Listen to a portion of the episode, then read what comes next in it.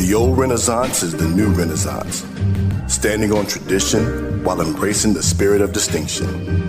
This is the Harlem Brewing Company. Uniquely crafted beer brewed to deliver a taste, a sound, and a feeling that can only be described in one way Harlem style.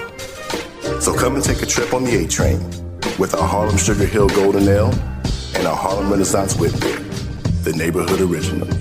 Sponsored by Harlem Beer Distributing North Carolina. For more information, log on to their website at harlembeernc.com.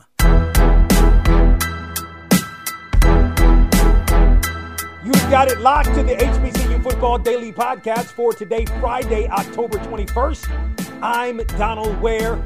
It's Friday, week eight of the HBCU football season, and things are getting hot and heavy. And of course, we're going to take a look at the HBCU national game of the week. Now, there's a couple of games we could have looked at. We could have looked at Langston versus Ottawa. Langston's at home. That's a, a, a really big Sooner Athletic Conference matchup, especially with Langston coming off of a loss. I mean, you could have looked at even Jackson State and Campbell. It's going to be homecoming there in Jackson State. And I think that's going to be a big time football game with a big time atmosphere. You're looking at a good Campbell team and an excellent Jackson State team. But clearly, what jumped out on my list as the HBCU national game of the week, and I think few would argue this, South Carolina State is hosting North Carolina Central in a MEAC matchup. So you look at both teams, both teams are coming off wins after the previous week coming off losses. I think the difference is you look at North Carolina Central. North Carolina Central would have had a couple of extra days of rest because remember, North Carolina Central played against Morgan State on ESPN2 last Thursday. Meanwhile, you look at South Carolina State, it's coming off a victory over Virginia University of Lynchburg. So the competition level for South Carolina State not where not I mean it wasn't on par with obviously North Carolina Central beating Morgan State. And I think North Carolina Central did a really good job um, against Morgan State, able to bottle up, really bottle up the run. And let's start there with the North Carolina Central defense. I think this is a really solid and sound defense. Yes, it gave up 48 uh, points, no question. It gave up 48 points uh, to uh, Campbell.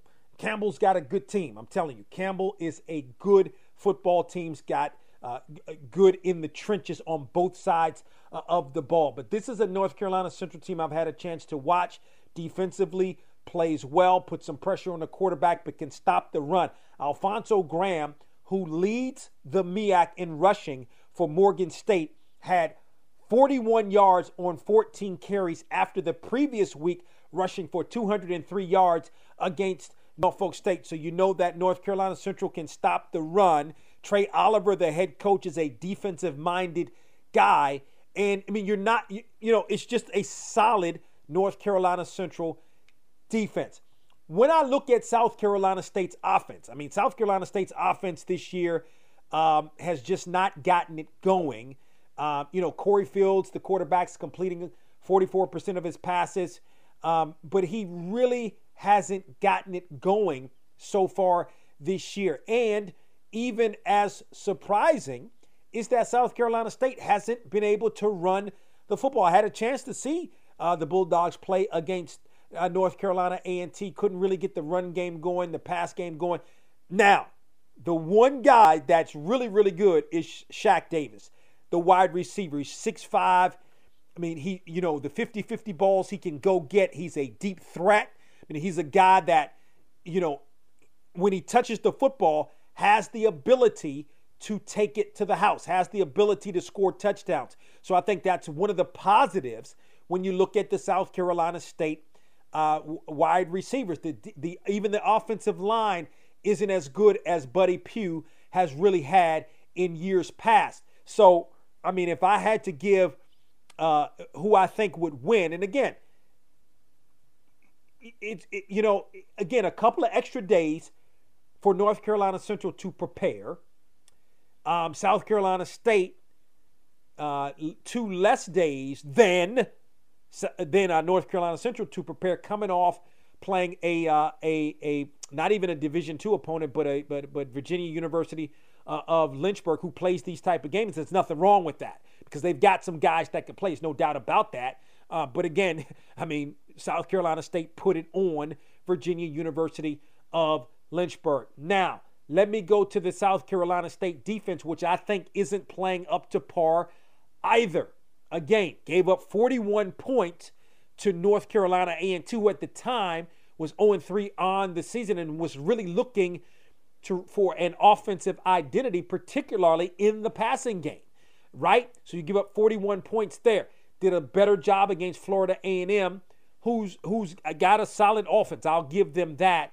But I thought it would be more of a dominating South Carolina State defense at this point, and it just hasn't been. But you still got guys that can play. Jablonski Green, Patrick Godbolt, two, your two defensive ends are, are really, really good and can turn it on at any time. Then you've got BJ Davis at the linebacker position. And as I've said so many times, I mean, he's one of, and he was one of my top five players at the midway point. This kid is absolutely dynamite. He's going to be that next guy when you're talking about defensive players, Javon Hargrave, you know, Shaq Leonard that are playing, uh, Ham- Antonio Hamilton that are playing in the National Football League. This guy can play. He's a sideline to sideline guy. He's not a, he, you know, for a linebacker, he's not a big kid, uh, but he, can, he, you know, he can play. He can check tight ends. You know, maybe sort of in a way, maybe like a Joe Thomas, you know, type of guy. Just makes plays all over the field. So that's going to be one of the really good things uh, you're going to look at from the South Carolina State defense. Uh, those two tight, end, those two ends, uh, defensive ends, that is, and then of course B.J. Davis when I look at North Carolina Central's uh, offense, running the football well, uh, Latrell Collier is getting it done. You know, certainly in the running game, but I mean, he's not the only one. I mean, if I look at a guy um, like the quarterback in Davius Richard, I mean, Davius Richard has been really, really, really, really good this year, uh, right? He's been named to the watch list for the Walter Payton watch list for the best uh, quarterback or the best offensive player that is in FCS football. And look at the numbers against Morgan. And I don't think Morgan State has a slouch defense, right? 17 of 24, 217 yards. He had four touchdowns in the ball game. And I want to make sure I have his rushing stats uh, correctly as well. Rushed for 66 yards and two touchdowns. So he was responsible for six touchdowns. This kid, meaning Davius Richard, is one of the best players in HBCU football, one of the best quarterbacks that we're not talking about. When I look at the, re, the, the level of responsibility in terms of touchdowns on the season, go back to the North Carolina A&T game. Two passing touchdowns, two rushing touchdowns. I'm trying to think. Uh, go back to the game against New Hampshire. He was responsible. He had rushing touchdowns um, as well as passing touchdowns. So he has really gotten it done. As a matter of fact, what I'm going to do here is I'm going to pull up his stats um, so I can give you a better idea in terms of what he's been able to do uh, rushing the football and passing. So, so far this year, 13 touchdowns passing, five interceptions on the season. I mean, that's pretty good, averaging 211 yards per game. And then rushing touchdowns, he's got eight rushing touchdowns on the season. So you're talking about um, a young man on the season that's re- that's responsible for 21 touchdowns on the season in six football games. He's dynamic. He's made, a, I think, a really big jump from last year to this year. He was solid last year, but he's made a significant jump from last year to this year. So, all of that said, I've laid out the offense and the defense. And by the way, uh, North Carolina Central's got a good field goal kicker in Adrian Olivo uh, as well. So he can get it done uh, as well. Laid it all out. My prediction for this football game. This is a game that's in Orangeburg. Um, I mean, got to go.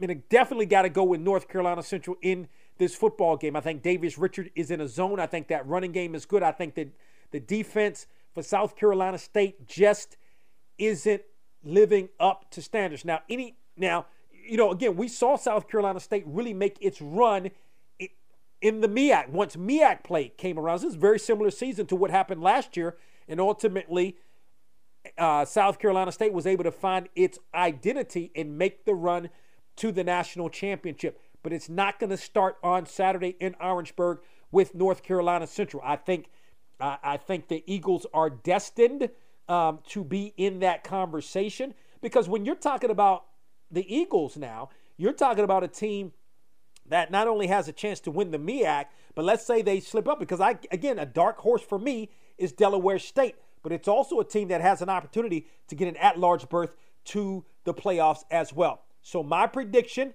I think it's going to be a relatively close game. Um, I like the Eagles in this game. I think it's going to be somewhere around 24 to 17 with North Carolina Central winning this football game.